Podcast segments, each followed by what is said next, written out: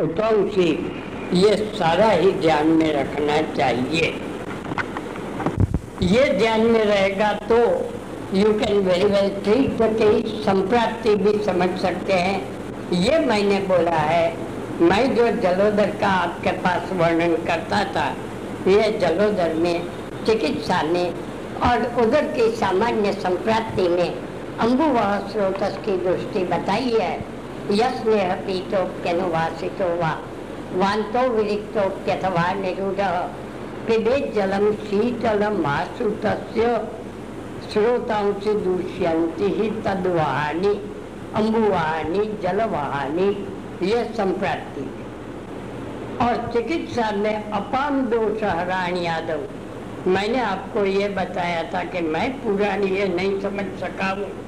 I could not understand the implication of the term apandosha rani. इसमें अब का यस्य यच्च वहंती अब के कॉन्स्टिट्यूएंट्स यच्च अवहंती वॉट एवर आफ्टर यूटिलाइजेशन इसमें मिक्स होता है ये, यच्च अवहंती यत्र अवस्थितानी, ये सब देखना चाहिए। आई थिंक ये क्लियर हो गया है। If you have any question you में आती सुश्रुत और चरक में स्रोत संख्या में भेद है। ये मैंने बताया है कि आप सुश्रुत की टीका ये शु अधिकार पढ़ लेना।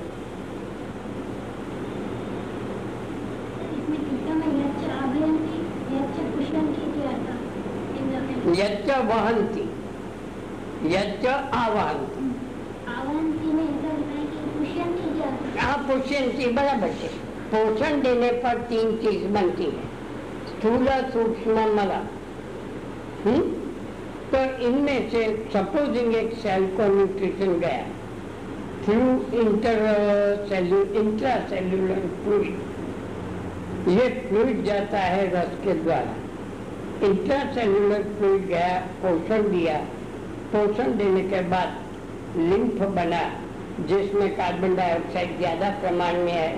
ये सारा इसमें आ जाता है। वहंती अवहंती ले जाना, ले अन यच्च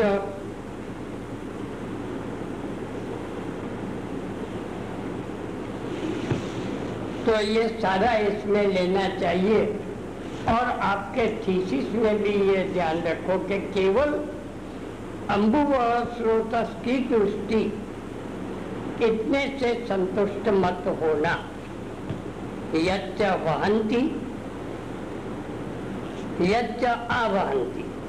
और विकृति होने पर वहन में जो पदार्थ गया, उसमें विकृति है। या पदार्थ का परिणाम हो करके अवहंती हम्म? मैं इसीलिए कहता हूँ, अपम दोष हराणी अप दोष हर तो ये कौन सी स्टेज पर लेना?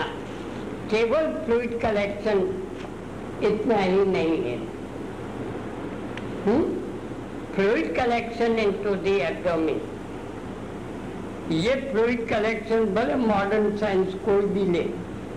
हम स्रोतो रोक करके अपनी जिम्मेवारी छोड़ देते। इनफैक्ट फ्लूड जो ट्रांसुडेट या एक्सुडेट जाता है, ये फ्लूड में वो तो आए। तो अब ये इसमें कोई ऐसा परिवर्तन हुआ? इसकी कला में जो परिवर्तन हुआ वो तो जान सकते हैं। अमुक परिमाण में उधर या कला पेरिटोनियम। पेरिटोनियम में स्रोतोरोध होने से जल इकट्ठा जलोदर में हुआ। फ्लूइड कलेक्शन इन शोथ आज जो जलोदर के केसेस कहते हैं इनफैक्ट मैं इसको जलोदर की अपेक्षा दूष्योदर ज़्यादा मानता हूँ। दूष्योदर तो इसमें कहा कौन सी प्रकार की विकृति है? ये रिसर्च का विषय है। रिसर्च में इसको देखना चाहिए कि व्हाट चेंजेस टेक प्लेस केवल मॉडर्न का जो है उसका ट्रांसलेशन कर देना not correct modern science has developed very fastly very well मैं इनका सब आदर करता हूँ। पर जो ऐसे चेंजेस है, ये चेंजेस मॉडर्न साइंस में कल्पनातीत है अभी तक। भविष्य में शायद कल्पना आ जाए, पर अभी तक ये कल्पनातीत है।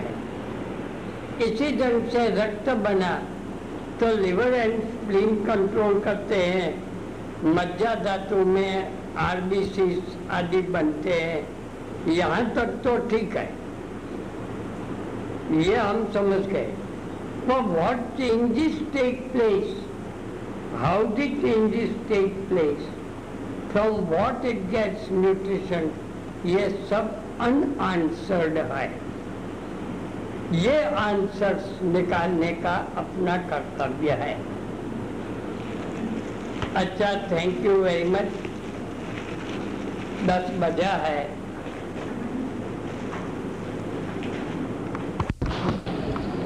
ज्वर शुरू करने के पहले, ज्वर नियर राइज ऑफ़ टेम्परेचर ये ज्वर नहीं है nor it is a fever ये पहला सेंटेंस ध्यान रखना नियर राइज ऑफ़ टेम्परेचर ये ज्वर नहीं है। एग्ज़ाम्पल देता हूँ। आप प्रयोग करके देखें। प्याज बगल में रख दो। आधा घंटा। Temperature low. It will be one two two degrees more than normal और ज्वर नहीं है। ये मैं इसीलिए कहता हूँ कि कई पेशेंट्स थक जाने पर थोड़ा सा शरीर गर्म बन जाता है। और अपने पास फरियाद लेकर के आते हैं कि शाम को ज्वर आ जाता है। इनफैक्ट ज्वर नहीं होता इट इज़ ओनली थकान एग्जॉशन और समथिंग रिलेटेड टू माइंड काम में मज़ा ना आवे और आप काम करते जाओ। You have to do it भले you may not take any interest और बाद में जा कर के आप देखें तो थोड़ा आँखों में जलन, पैर में थोड़ा दाह जैसा और शरीर गरम गरम हो ऐसा लगेगा।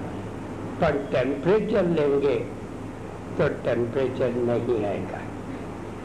तो पहली चीज़ ये कि ज्वर को मियर राइज ऑफ़ टेम्परेचर ज्वर मानना, ये ठीक नहीं है। You have to explain to the patient और ये एक्सप्लेनेशन कैसे देना इट इज़ अ टेक्ट मेरे पास आने वाले कई रोगी कहते हैं कि शाम को हमको बुखार आता है डील गर्म रहता है। मैं इनको कहता हूँ कि तुम टेम्परेचर ले लो। तो देखो से कि टेम्परेचर नहीं आता। थर्मोमीटर में टेम्परेचर नहीं दिखाई देता, पर आँख में जलन और हाथ पैर के तलवे में जलन और शरीर गरम गरम हो, ऐसा लगता है। इट सजेस्ट कि रोगी को टेम्परेचर नहीं है, पर थकान है you have to examine give blood you must make the patient take interest in इस जॉब और थोड़ा साइकिक दृष्टि से आप कोई भी ट्रीटमेंट दे दो they will be all right एक सेकंड पॉइंट ये कि ज्वर अपने पास जो प्राइवेट प्रैक्टिस में ज़ोर वाले आयुर्वेदीय प्रैक्टिशनर्स के पास आते हैं मेजॉरिटी ये अदर ट्रीटमेंट करवा के आते हैं। मॉडर्न ट्रीटमेंट स्पेशली एक प्रकार की मान्यता है कि ज्वर उतार दो। There are two types of things एक तो पेशेंट मानते हैं कि जल्दी जो मटाड़ू हो तो विलायती दवा नहीं levy. This is what second idea एक पेशेंट में रहता है कि डॉक्टर के पास कौन जाएँगे? हम मेटासिन पैरासीटामोल क्रॉसिन ले लेंगे और ये ठीक हो जाएगा। तो ये दोनों मान्यता ठीक नहीं है। पहली मान्यता में रोगी मॉडर्न ट्रीटमेंट करवाने के बाद प्रकृति स्थापन न होने से रोगी को हर रोज विषम ज्वर टाइप के ज्वर आ जाते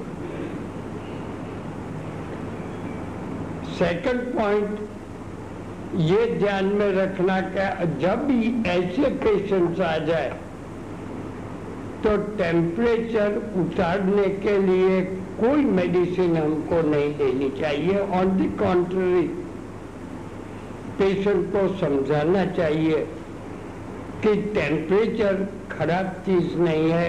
It is a defence mechanism of the body to fight against the bacterial infection it is a defence mechanism बहुत ज़्यादा टेम्परेचर हो तो सिर पर बर्फ़ लगा दो तो टेम्परेचर कम हो जाएगा। पर एकदम उतारने का प्रयत्न करना और मॉडर्न के साथ कंपटीशन में उतरना, ये मेरी दृष्टि से आयुर्वेदीय चिकित्सक के लिए योग्य नहीं है। कारण एक ही है कि लोग भी मानते हैं, हम भी मानते हैं कि मॉडर्न जो ट्रीटमेंट है, ये केवल सिम्टम रिलीफ करती है। मूलतोगामी ट्रीटमेंट नहीं है। रोग को समूल नष्ट करना हो तो आयुर्वेदीय ट्रीटमेंट देनी चाहिए। और इसमें ज़रूरत के अनुसार आप टेम्परेचर बहुत ज़्यादा न बढ़े वैसे आप ट्रीटमेंट दे सकते हैं, पर तुरंत क्रॉसिन या पैरासीटामोल या एस्पिरिन ऐसे कोई ट्रीटमेंट दे करके टेम्परेचर को डाउन करने का आयुर्वेदीय दृष्टि से प्रयत्न करना ये ठीक नहीं है। In fact temperature is the defence mechanism of the body और ये करेंगे तो आयुर्वेदीय टर्मिनोलॉजी में दोषों का पाक होकर के ज्वर स्वयं ही उतरने वाला है। ज्वर स्वयं उतरने वाला है 24-25 घंटे में ज्वर शांत हो जाता है। तो पहले near rise of temperature is no no fever और इसीलिए आयुर्वेद में चरक और माधव निदान स्वेदावरोध संताप सर्वांग ग्रहण तथा युगपति रोगेशु सज्वरो व्यपदिश्यते। ये माधव निदान का सेंटेंस और देहेंद्रिय मनस्तापी। ये चरक का सेंटेंस है, जब तक ये न मिले, तब तक इसको ज्वर है ऐसा मानना नहीं चाहिए। तो आपको पहला प्रैक्टिस की दृष्टि से ये ये एडवाइस है कि try to confirm whether the patient is having temperature और it is merely a psychic thing it is as a result of exhaustion और non liking of the work work में इंटरेस्ट लेंगे तो उनको वही वर्क करने के बाद थकान नहीं लगेगा पर विदाउट इंटरेस्ट काम करने पर even we people become sick if we do not take interest in our subject, whatever is our profession. तो ये पहला ध्यान में रखना। शरीर इंद्रिय इनके देहेंद्रिय मनस्ताप, इनका वर्णन तो चरक में है। वैचित्य मरत ग्लानि ही मनसस्ताप लक्षण इंद्रियाणाम वैकृत्यम। चरक चिकित्सा अध्याय तीन। ये आपके पास है अनलेस एंड यू गेट प्रत्यात्मिक लक्षण देहेंद्रिय मनस्ताप और वहाँ पर जो माधव निदान में दिया है, ये दो न मिले। तब तक don't consider the patient to be suffering from fever practice करनी है, समझाने की समझाने की युक्ति यह आपको आनी चाहिए। How to explain ji to the patient what is suffering from थोड़े प्रश्न पूछने पड़ते हैं इंट्रोगेशन के बाद। पर ये ध्यान में रखने का है। सेकंड पॉइंट एक प्रकार के विषम ज्वर टाइप का फीवर आफ्टर मॉडर्न ट्रीटमेंट हो जाता है। वैसे पेशेंट्स आते हैं, उस समय पर आपको आयुर्वेदीय ट्रीटमेंट देने की है।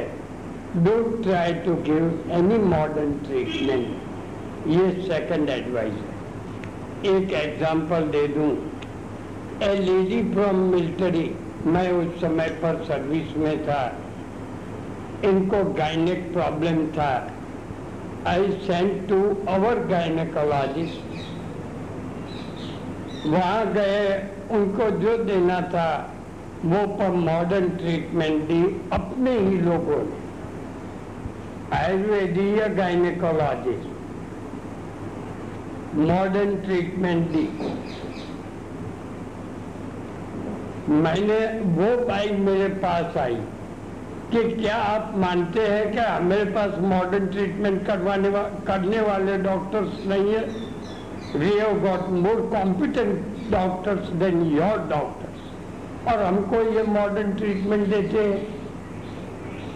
Look here these were the words of that military lady इसके हस्बैंड मिलिट्री में थे। But she was educated she was from UP or somewhere Bihar, somewhere like that. तो कहने का मतलब ये है कि आपको ट्रीटमेंट देने में ये ध्यान रखना और एक चीज़ मेरा सेंटेंस है कि modern doctor MD consultant he can prescribe modern medicine better than what we can prescribe देहात की बात अलग है कि जहाँ कोई कंसल्टेंट नहीं है, वो अलग बात है। पर जामनगर जैसे एरिया हो, बड़े सेंटर्स इसमें मैं इसको कोई मॉडर्न मेडिसिन दूँ तो क्या मैं am I competent enough to prescribe the most recent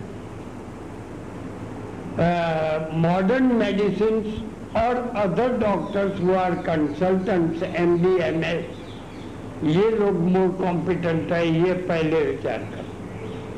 तो मैं तो ये मानता हूँ कि आयुर्वेदिक दवा प्रिस्क्राइब करनी हो तो मैं कॉम्पिटेंट हूँ। मॉडर्न मेडिसिन प्रिस्क्राइब करना हो तो वे doctors are more competent than our से ये एक मर्यादा अपने को समझनी चाहिए। मॉडर्न ट्रीटमेंट देने के बाद भी रोगी आते हैं, मॉडर्न लेने के बाद और ये कंप्लेंट्स लेकर के आते हैं। कई पेशेंट्स ऐसे आते हैं कि मॉडर्न ट्रीटमेंट के बाद उनकी भूख बिल्कुल न लगती हो और पेट में वज़न भारीपन हो गया हो गौरव हो गया हो, ऐसे भी पेशेंट आते हैं। ये भी एक मॉडर्न ट्रीटमेंट के बाद होता है। ये ज्वर के बाद होते हैं। अरुचि टाइप का हो गया हो, ये भी आते हैं। और मेरे साथ काम करने वालों को मैं बताता भी हूँ कि it is likely this may be the effect of particular medicine अच्छा अब ये मैं पूरा करता हूँ। दस बज गया है। कल से आप जरा जल्दी आ जाना मुझे लेने के लिए। सो दैट हमको आधा घंटे का पीरियड रहे। सवा नौ के बीच शुरू हो जाए तो आधा पौना घंटा मैं आई कैन आज शाम को यही सब्जेक्ट कंटिन्यू होगा। It will take two three four lectures for it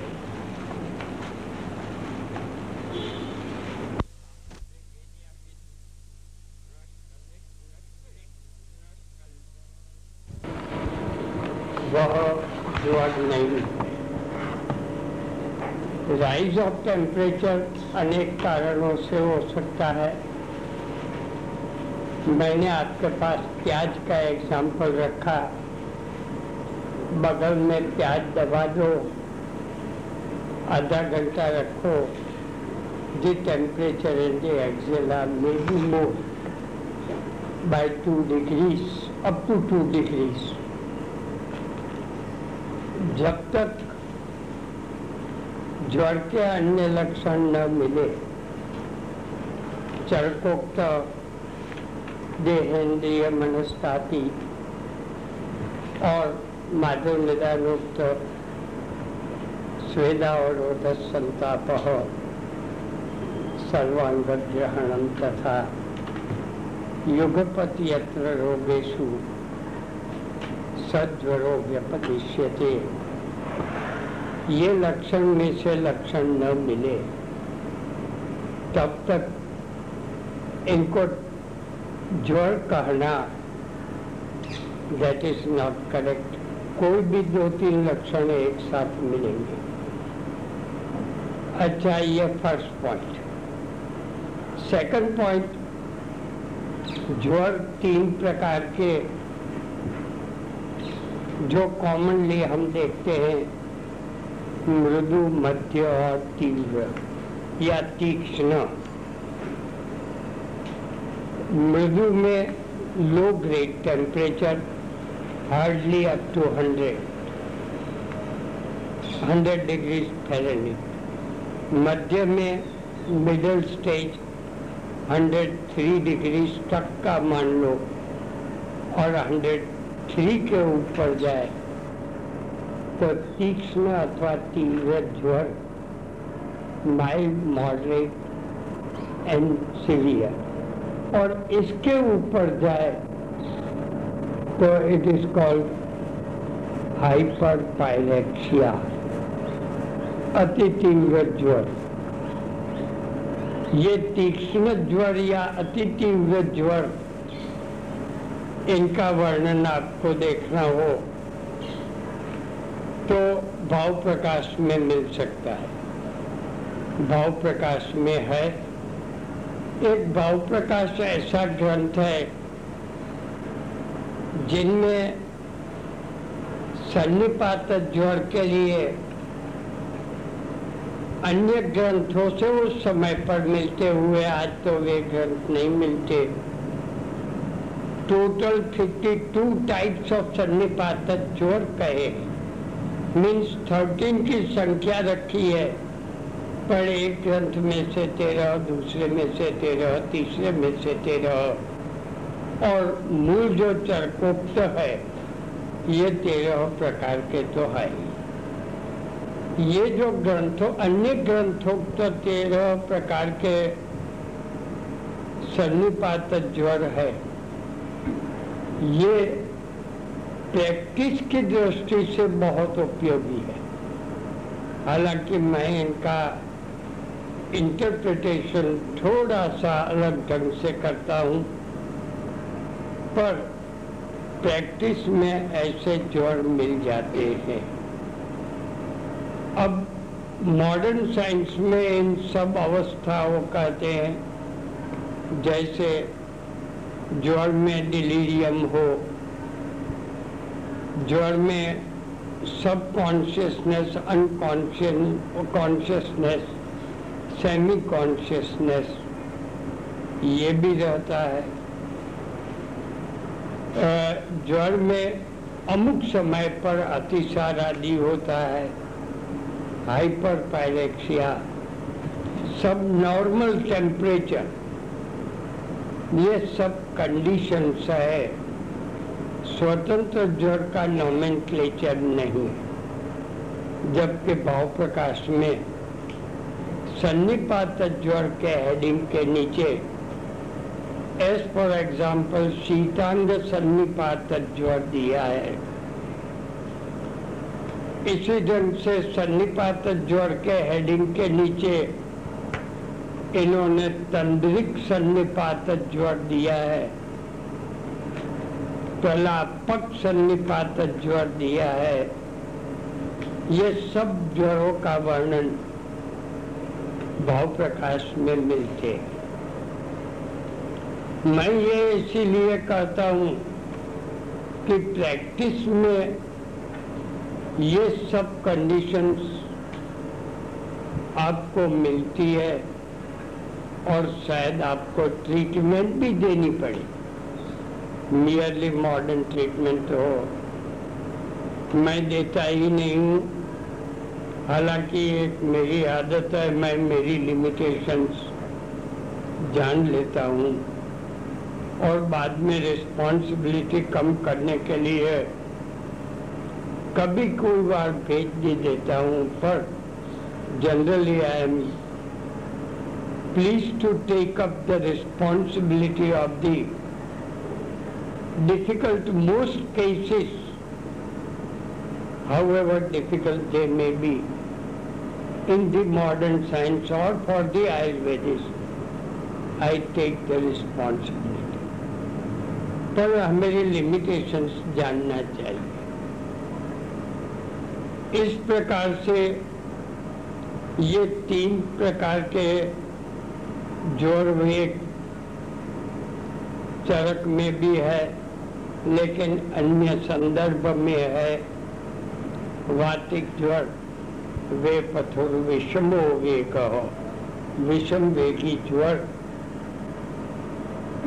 ये वातिक ज्वर में वेगस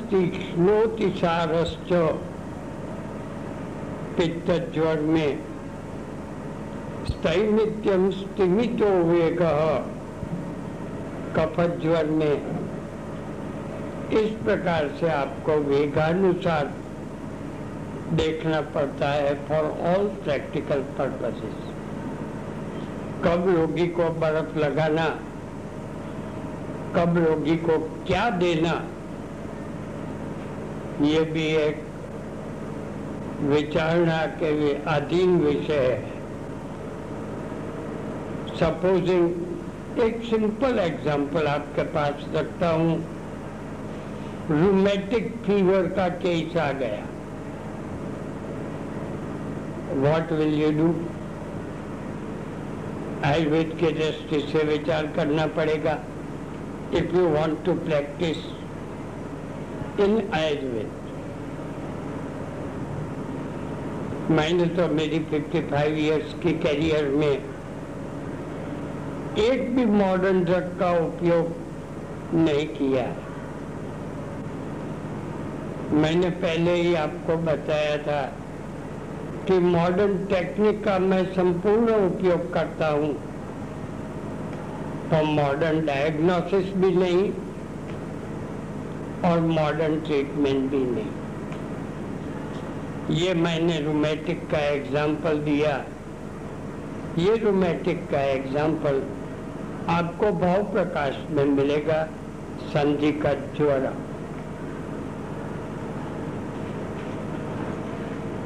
संधि का ज्वर निमोनिया जैसी कंडीशन हो जाए, इनका वर्णन कहा मिलेगा? सेम भाव प्रकाश। आप मॉडर्न के साथ कंपेयर कर लो, कर्कटक सन्निपात ज्वर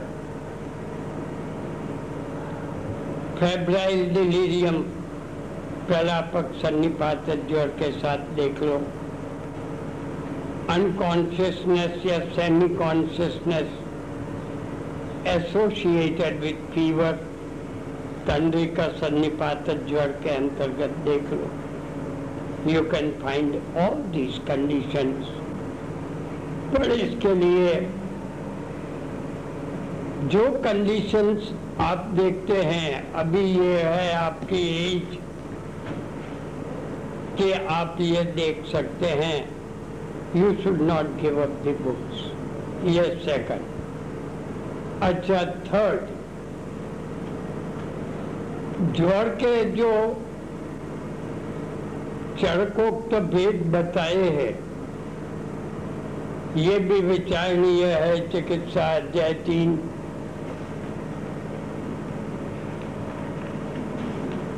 ज्वरस्तु द्विविधो दृष्ट।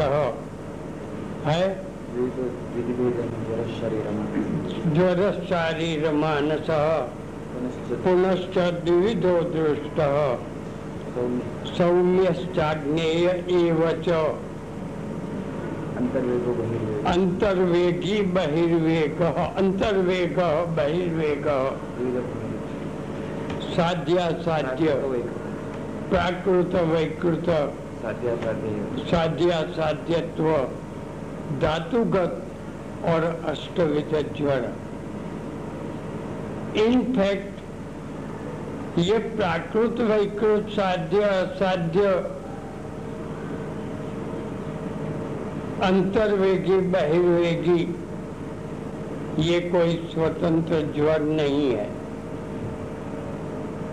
मैं एक आपको एग्जांपल दे दूँ। When I was a student or say I was, when I was a beginner Irwin hospital में मैं काम करता था। एक हर्निया का केस आया। हमें जो बॉस थे doctor Tolia he is no more now मैंने कहा कि it is a case of hernia operative case उन्होंने मुझे बताया कि your diagnosis is wrong this is not the way बाद में उन्होंने बताया कि how you have to diagnose उन्होंने जो मुझे बताया कि कंप्लीट या इनकम्प्लीट इनमें से ये कौन सा प्रकार है कंप्लीट रिड्यूसिबल इरिड्यूसिबल स्ट्रेंगुलेटेड इनमें से कौन सा प्रकार है? रिड्यूसिबल ये इन्होंने वेरी क्लियर कट और इसमें अवयव कौन सा आया? ये भी उन्होंने बताया। ओमेंटो एंटरोसी तो diagnosis should be complete reducible omento enterocele not hernia हम जो डायग्नोसिस करते हैं ये तो मैं भी आपको ये एडवाइस देता हूँ कि ये ज्वर है, प्राकृत ज्वर है, that is not the diagnosis प्राकृत ज्वर, ये वात पित्त कफ तीनों में से किसी भी प्रकार का हो सकता है। अंतर्वेगी, बहिर्वेगी ज्वर, ये भी वात पित्त कफ आठ प्रकार में से कोई भी प्रकार में आ सकता है। साध्य, असाध्य भी हो सकता है। धातुगत अवस्था भी हो सकती है, जैसे टाइफाइड है। टिपिकल रू स्पॉट्स यह धातुगत अवस्था का द्योतक है तो आपको ये डायग्नोसिस में वात पित्त कफत ज्वर में से कोई भी एक प्रकार का ज्वर दोष का ताकल में निकाल करके, इसके साथ साथ ये प्राकृत है, वैकृत है, अंतर्वेगी है, बहिर्वेगी है शारीर है, मानस है, ये सब इसके साथ लेना चाहिए। And not by merely saying कि ये अंतर्वेगी ज्वर है, या ये साध्य ज्वर है, या प्राकृत ज्वर है। प्राकृत वैकृत, ये केवल आपको ये बताता है कि सीजनल है नॉन सीजनल है। सीजनल नॉन सीजनल अब इसी सीज़न में आ जाए पित्त प्रधान ज्वर। इट विल बी प्राकृत वसंत ऋतु में कप प्रधान आ जाए। इट इज़ प्राकृत ये स्वतंत्र एंटिटी नहीं है। स्वतंत्र एंटिटी वात पित्त कफ आदि आठ प्रकार के ज्वर ये ही स्वतंत्र एंटिटी है और इसीलिए चरक ने जहाँ अष्टोदरीय में अष्ट ज्वराहा, ये आठ प्रकार के ज्वर बताए। बाकी के सब इसके अवस्था विशेष है, जो आपको डायग्नोसिस के समय जानना चाहिए। भले कोई भी प्रकार का हो, ज्वर टाइफाइड हो निमोनिया हो, वातिक ज्वर हो, पैतिक ज्वर हो, ये ऑल आर इनका जब विचार करते हैं, उसी समय आपके दिमाग में आना चाहिए कि ये वातिक ज्वर शरद ऋतु में हुआ है इसीलिए ये वैकृत है।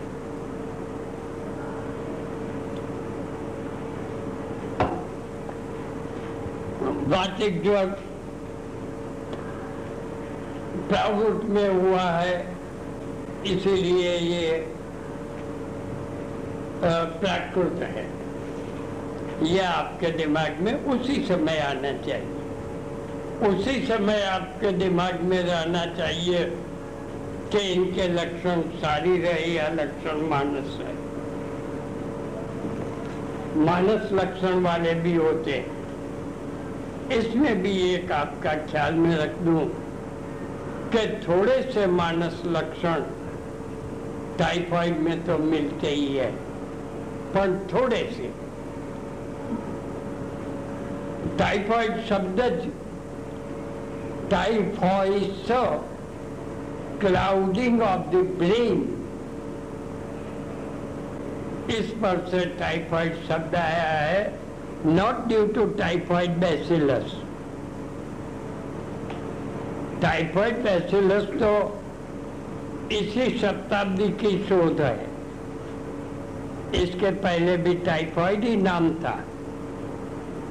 और उस समय पर typhoid crowding of the brain इनको टाइफॉइड कहते थे, और इनमें जो जीवाणु मिले मिले, उनका नाम दिया typhoid bacillus in the same way pneumonia वो उसके पहले भी होता था, लेकिन जो जीवाणु मिले, उनका नाम दिया न्यूमोकोकाई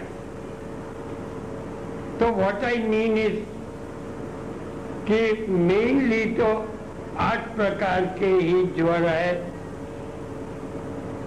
आठ प्रकार के ज्वर में वात पित्त कफ, द्वंद्व, सन्निपात, ज्वर, आगंतु।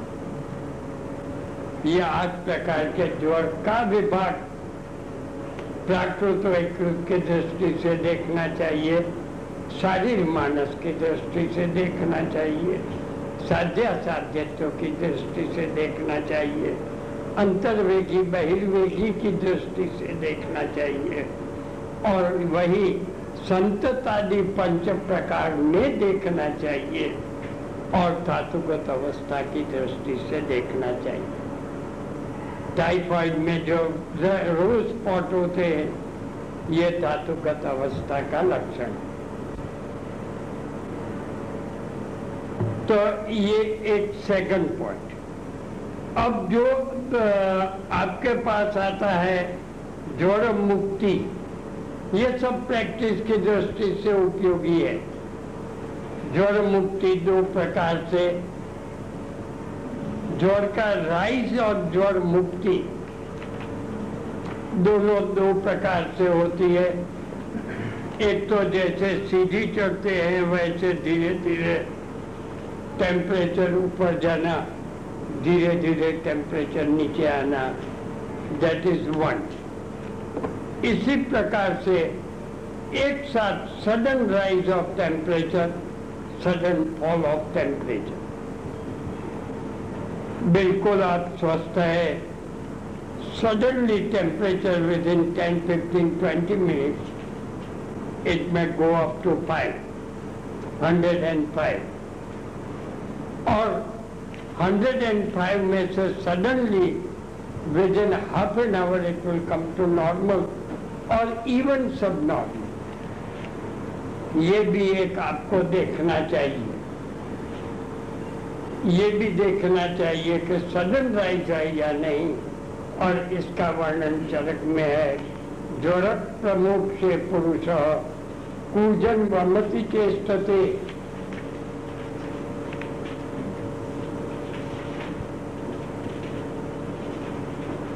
on your right hand side first column में आएगा।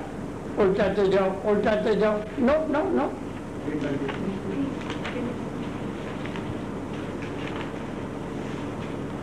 हाँ। सत्पत्या दोष सत्क्रिया दोष पत्या व विमुंचति सुदारुणम। कृत्वा दोष वसाद विवेकम क्रमात् उपरमंति ये तेषाम अदारुणो मोक्षो ज्वराणाम तिरकारिणम अदारुण मोक्ष और दारुण मोक्ष दारुण मोक्ष में आपको बहुत ध्यान रखना पड़ता है because the temperature suddenly goes down very likely the heart may have excess burden then may be peripheral circulatory failure the temperature may even touch subnormal condition ये कंडीशन वेरी डिफ़िकल्ट और ये कॉमनली न्यूमोनिया जैसे व्याधि में देखने मिलती है। Normal temperature normally typhoid या अन्य प्रकार के ज्वरों में अदारुण मोक्ष होता है। न्यूमोनिया ऐसा व्याधि है जिसमें दारू मोक्ष होता है। अच्छा। अब यहाँ पर भी आपके ध्यान में एक चीज़ प्रैक्टिस की दृष्टि से बता दूँ कि जिन व्याधियों में जनरली अदारुण मोक्ष होता हो इनमें सडनली दारुण मोक्ष हो जाए तो समझना कि patient passes under critical condition very critical condition उस समय पर you have to remain very careful कभी कभी आ जाता है और ये सडनली दी टेम्परेचर डाउन मैं इसकी रिस्पॉन्सिबिलिटी नहीं लेता। मेरे पास तो हालाँकि ऐसे एक्यूट फीवर्स कम आते हैं, पर कभी कभी पड़ोस में हो किसी की ट्रीटमेंट चलती हो और बुलवाने के लिए आ जाए तो कह देता हूँ कि भाई ये बहुत ग्रेव कंडीशन है better you go to the hospital और टू सम डॉक्टर ये कंडीशन कॉमनली ये बताता है ईदर परफोरेशन और इंटरनल हेमरेज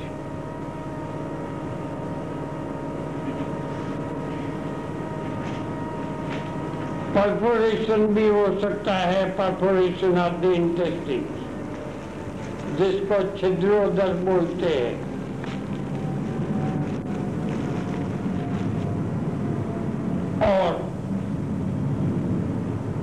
internal hemorrhage.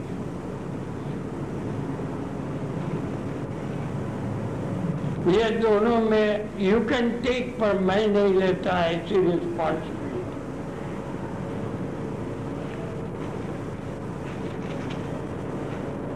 कहने का मतलब ये है, ये सब कंडीशंस ध्यान में रखनी चाहिए अब मैं ही आपको एक प्रश्न पूछूँ कि इंटरनल हेमरेज का वर्णन कहीं पर है? आयुर्वेद में।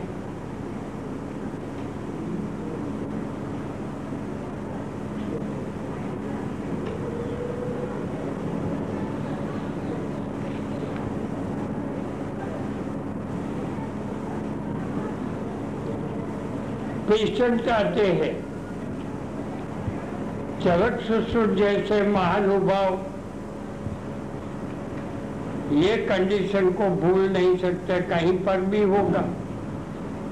और इनके लक्षण भी बताए होंगे।